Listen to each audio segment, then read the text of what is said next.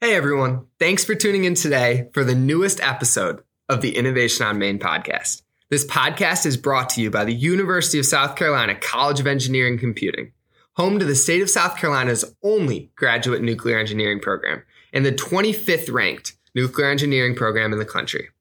With the college's one of a kind nuclear drying facility and $8 million Energy Frontier Research Center, the program provides students unique hands on experiences that prepare them for stable, high paying futures in the field of nuclear energy.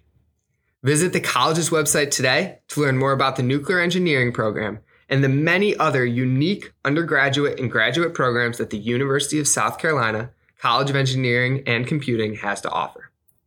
Today, Ramy Harik will be joining me to talk composites manufacturing and AFP machines. Now, if those just sound like big words that mean absolutely nothing to you, then for now, just think multi million dollar huge machine that makes all the big parts for airplanes and cars. I could go into more details for you, but I'll save that for the guy working with NASA on these things. He might be a little more qualified than me.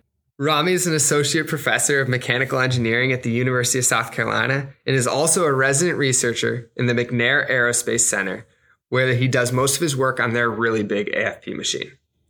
In my six months here, I've gotten to work a lot with Ramy and his students, and every time I'm done talking with them and hearing about their research and hearing about their accomplishments, I always just always lead with a dropped jaw. Uh, the amazing work they're doing here is really just that amazing. So if today's anything like every other time I've spoken with him, I think you guys are going to be in for a really good treat. So that's enough of me talking. Let's get this thing going.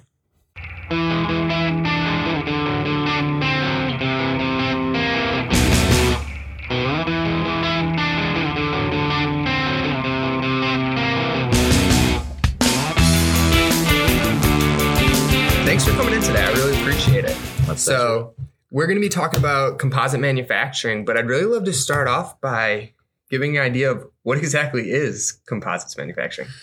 All right, that's uh, that's a very good and fair question. So uh, I'm going to start by a little bit explaining uh, composites um, and what what does composites mean. Um, a lot of people think that composites is like this brand new thing that's you know the revolution, and it's actually not. Composites have been around for like thousands of years. And if you go back five, 6,000 years ago, they discovered that building homes out of uh, just mud, um, the, the homes will fall apart as soon as it rains. And they made the discovery that by putting straw with the mud, so having two materials in distinct phases bundled together, will make uh, the house hold on better to environmental conditions. And this is a concept of composites. When we say composites, we're talking about something that you have two distinct material. Now, what's the trick in here? The trick is each one of the material plays a role. Fast forward till the advanced composites that we talk about nowadays in the last 50, 60 years. These two materials, you have the first one that is what we consider to be the reinforcement. So what brings the strengths to the game. And the second one is the matrix, not the movie, that uh, brings the shape cohesion together. So you often hear about fiberglass or advanced carbon fiber. What does this mean? Fiberglass is as simple as the glass, the fibers, the bundles of fiber, just like the hair, are made from glass, and they are held together with a resin system the airplanes that nowadays have pushed the usage of composites. So we're talking about the Dreamliners, the 787, uh, Boeing 787, or Airbus 350. They use carbon fiber or graphite fiber. And what this means, you have the reinforcement made out of carbon fibers, and the matrix element is made out of a uh, polymer, a thermoset polymer. So your crazy research, that huge machine in McNair that all started thousands of years ago with stick and mud. Okay. Um, so actually, actually, I want to like composites, like the human body also has composites, like the bone also has. The concept of composite is two distinct elements. You're just okay. not alloying them. Like I'll give you the counter example. Stainless steel is not a composite, while it has several uh, element. It has steel, it has chrome, it has nickel, but they are alloyed together. They are not left into their distinct phases. Okay. That's the difference between a composite and an alloy.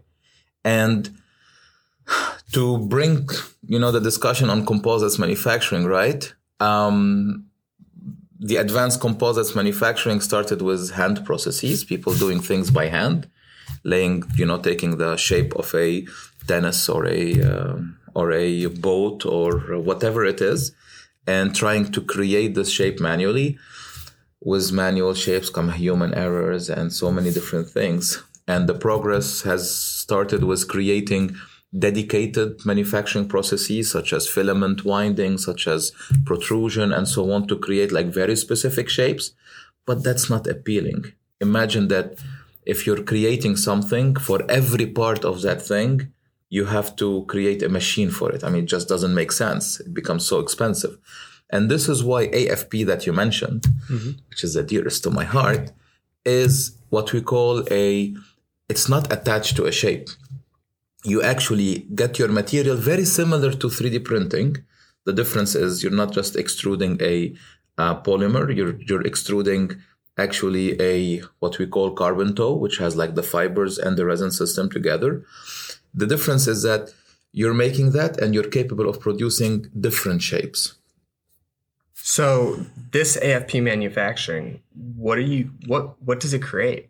What would it what would someone who has no idea about this machine or no idea about what it does make, what would they know that it does make? Okay, that's a very, very good question. So AFP first of all stands for automated fiber placement. Uh, these machines can be gantry based or robotic based. So they can be mounted on a giant gantry in order to create like this huge shape, or they can be the head just mounted on a robot and the robot moves on the rail. They can create, I want to go ahead and say almost any shape that you can think of. The problem is it's expensive because you need to create the tool to create the shape. The process, it's not as simple as you lay down the material and you got the shape because after that it needs to go to what we call post processing this is material dependent. So today, the 787 or the 350, they use thermoset material. This material, it's a polymer. This material, once you lay it down, you need to cure it after you lay it. So it needs to go to an autoclave, which is like a big pressure, uh, pressurized element that uh, variates pressure and temperature in order to create the cross links between the uh, monomer so that it gets solidified. So any shape you want to come up with, you have to think that, all right, I will need eventually an autoclave. And for some time in South Carolina, we had the biggest autoclave at um, Boeing's Charleston facility, but I think recently Boeing uh, Seattle in Washington State they they made a bigger one. I don't know, but this is. So why is the AFP produced parts for the 787. Why is it better than the parts how the parts were produced for the previous version of that plane? So so um so that's a very good question. And the 787 is the only airplane that has 50% and more uh, composite material in it. So there's a fundamental difference. Actually, I forgot which airline industry used to have a hashtag uh, four or five years ago that says big metal bird. It always irritated me because a composite plane is not a big metal bird anymore because it's not metal. So traditionally aircrafts are titanium, are, you know, uh, these uh, metals uh, that are lightweight. What you're looking for is um, fuel efficiency um, while maintaining your strengths. And composites are playing this advantage by giving you the same strength, but reducing the overall weight of the aircraft. So by taking it from this perspective, the 787, which is made by 50% and more composites, is actually lighter, is actually have what we call um, longer maintenance cycle. So you don't have to like do maintenance every X, but perhaps every two X years. I'm not talking the mechanical maintenance like yeah. that. That one you hope it's done more more than a couple of every couple of years. Um, and basically, this is uh, this is like what it brings to the game. Although it's an expensive process, it creates an aircraft that has so many advantages in terms of fuel efficiency, lighter, anti-corrosion. The moment we say metals, you worry about corrosion. In composites, you don't have corrosion, so properties are enhanced. And also the overall feeling in the aircraft due to the pressure requirement as like ergonomics experience is better. So could this do you think this will end up being how all the planes in the next 10 years start getting created all the parts so the way that i foresee what's going to happen next is um, two things in two parallel tracks the first one is i would see um, afp being more and more used not only to large structural parts right now what is being made is what makes sense financially is the huge structure of the aircraft so the primary structure um, some of the other parts are, um, let's say, medium and smaller parts are still not very competitive uh, um, to make them because the process is so expensive. So that's part one. I see that there's going to be development when it comes to moving from only just making these large parts to making smaller parts that respond to things, and as well as introducing other materials in the process. So you've heard me so far several times mentions thermoset. There is another polymer that's called thermoplastic. There is a big wave right now to actually use thermoplastic as the matrix element instead of thermoset because that would enable you to abandon the uh, need to cure, which means you won't need the autoclave. You would be performing what we call in situ consolidation. All of that, it's the first axis. The second one that I believe uh, the second one that I believe will be um, more um, more prevalent as well is moving from aerospace industries to having uh, these methods more widespread used in automotive, maritime, and other types of industry where it makes sense. So I know with a lot of new technologies, when they first come out, they're new, but they're expensive. And then slowly over time, people find more efficient ways to produce them. The cost goes down and it does become more widely accessible, as you're mentioning.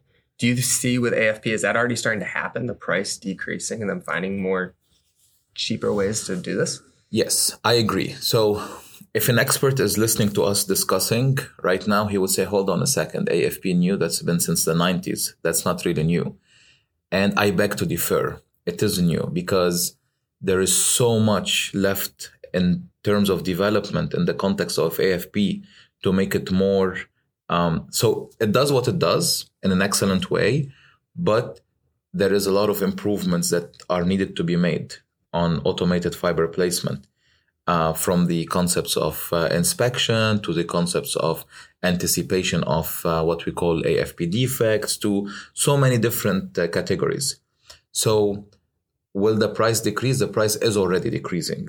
So because like the University of South Carolina, we're so proud of this. We have the biggest AFP machine in any university in the world. I mean, this is uh, this is something we're super proud of.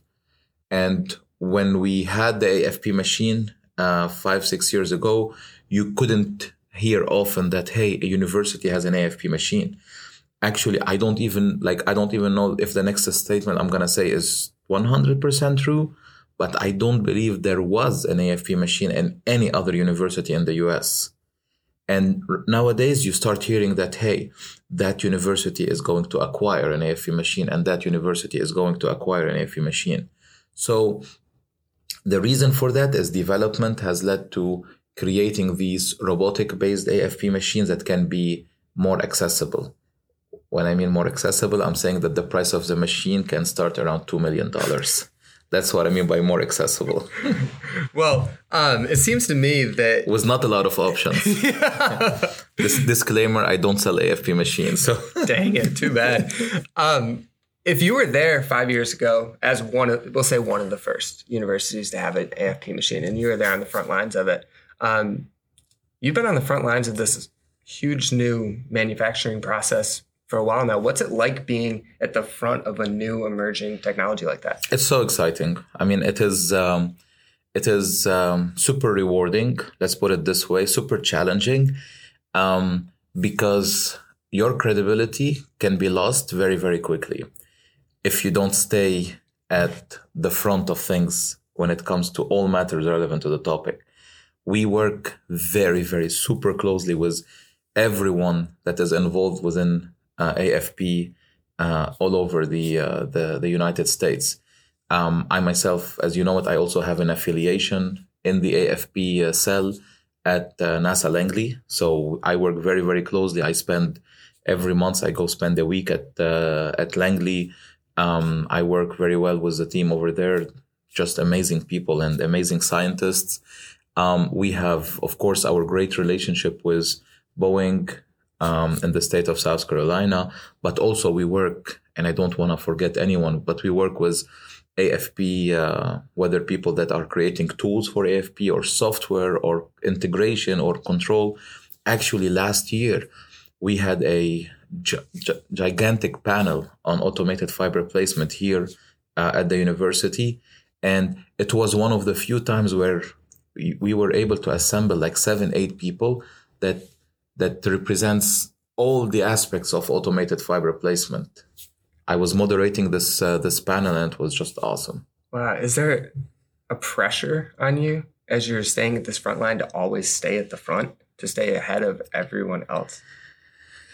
Yeah, I mean that's a that's a good uh, that's an excellent question. Is there pressure? Um, yes. Uh, is it is it negative? I don't see it as negative. Like um, I see it more as motivation because you want to deliver you want to uh, you know to create your dent and you want yours to be sustainable.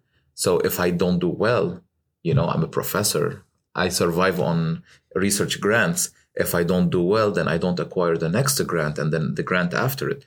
So i have to always be innovative deliver but more importantly the biggest thing that we deliver is uh, trained and experienced students so that is something that doing research alone is not fun, but doing research while educating and influencing these young minds, this is how it becomes a complete story. What is the biggest question that you and your students right now are looking to answer in this field? All right, I'm going to sell away my research. Let's go ahead and do it. So, I believe that I have been working for so hard for so long on different topics relevant to AFP that they are connected, but I never took um, the initiative to actually interconnect them. And in 2016, um, we had like a group of 100 plus university professors from all over the world. Uh, we had a conference um, on product lifecycle management. And um, when I was chairing the final session, we were like, okay, what do we call the era that we are in right now? How do we decide today what is it that governs the manufacturing industry? You know, dealing with two, three faculty is hard. Dealing with a hundred plus in the same room and coming up with a term. And we decided that we live in the era of digital transformation of product lifecycle management in the context of manufacturing industries. I believe, and this is fundamentally my next challenge, is I want to marry the physical process of automated fiber placement with the concepts of digital transformation of manufacturing industries to come up with what I believe um, a smart AFP system that integrates different disconnected elements into a connected AFP. It's not easy. it's very, very challenging. Um, I am still in the process of formulating things. I did present them um, last week. Uh, we were at the uh, advanced uh, uh, NASA meeting for uh, for manufacturing, and I presented my vision out there like to like hundred plus people, and a lot of people came and said we're interested to you know understand more, see how we can collaborate, and I'm looking forward to in five years when you host me to tell you, hey, we came up with something, and do or, you think, or we failed, or, and that's okay, and for me that's okay because if you get if you get a teaching moment out of failure that's also success because at the end of the day we're in education so. And speaking of that education what do your students get out of i mean how many undergraduate and graduate students get to work in a field that's new that where they're on the front lines of it? What's it like? What do you think they get to take away from that? A lot. I mean i mean the opportunities are just impressive not only for me when i say it's like rewarding it's also for the students um, example um, I think we've sent so far six or seven undergraduate students to NASA Langley Oh to get integrated within the the the uh, AFP cell over there. You know, exchanging with these scientists that are the pioneers in, in this field. So uh, we have students that go to other institutions. Um, to, for example, right now we have a student at uh, NIAR. He's working on like very extensive testing of AFP manufactured parts. We integrate students, whether undergraduate or graduate, into um, into the research, and I'm super proud to actually say that um, our AFP machine, actually, right now, the person that I rely on the most to program and to operate our $5 million machine is an undergraduate student in the Department of Mechanical Engineering. So that goes along to say that that person has received the proper training, the proper safety, and everything, but he's equipped, he will graduate with the capacity to program and operate. And he's not the only one. We have so many success stories. Every day we hear back from students uh, about uh, how successful they are through their integration. Just this morning, I received from one of our graduate students that he made people drop their jaw uh, in industry because he was ca- capable of designing and uh, uh, presenting a, a turbine propeller in just like couple of hours. And he sent me an email saying thank you so much for that. So i mean this is what we do people. This is our product It makes me wonder why there's not a line stretching from McNair down the all the way down the road trying to get in to work on it. we have very honestly and i hate that this happens we refuse a lot of people just because there's only so much capacity to be able to absorb however um, for those hearing me if you persist there's always a way to uh, Well, is there any like closing words you'd like to say? Where where do you see this going? Where's this technology going to bring us in 10 years? I think it's an exciting time for uh, people working on innovation because we live in what we call um, the fourth industrial revolution, and it brings with it a lot of capacity when it comes to the integration of robotics and automation into any process, let alone something as important as automated fiber placement. So I would say the future is definitely uh, is definitely bright.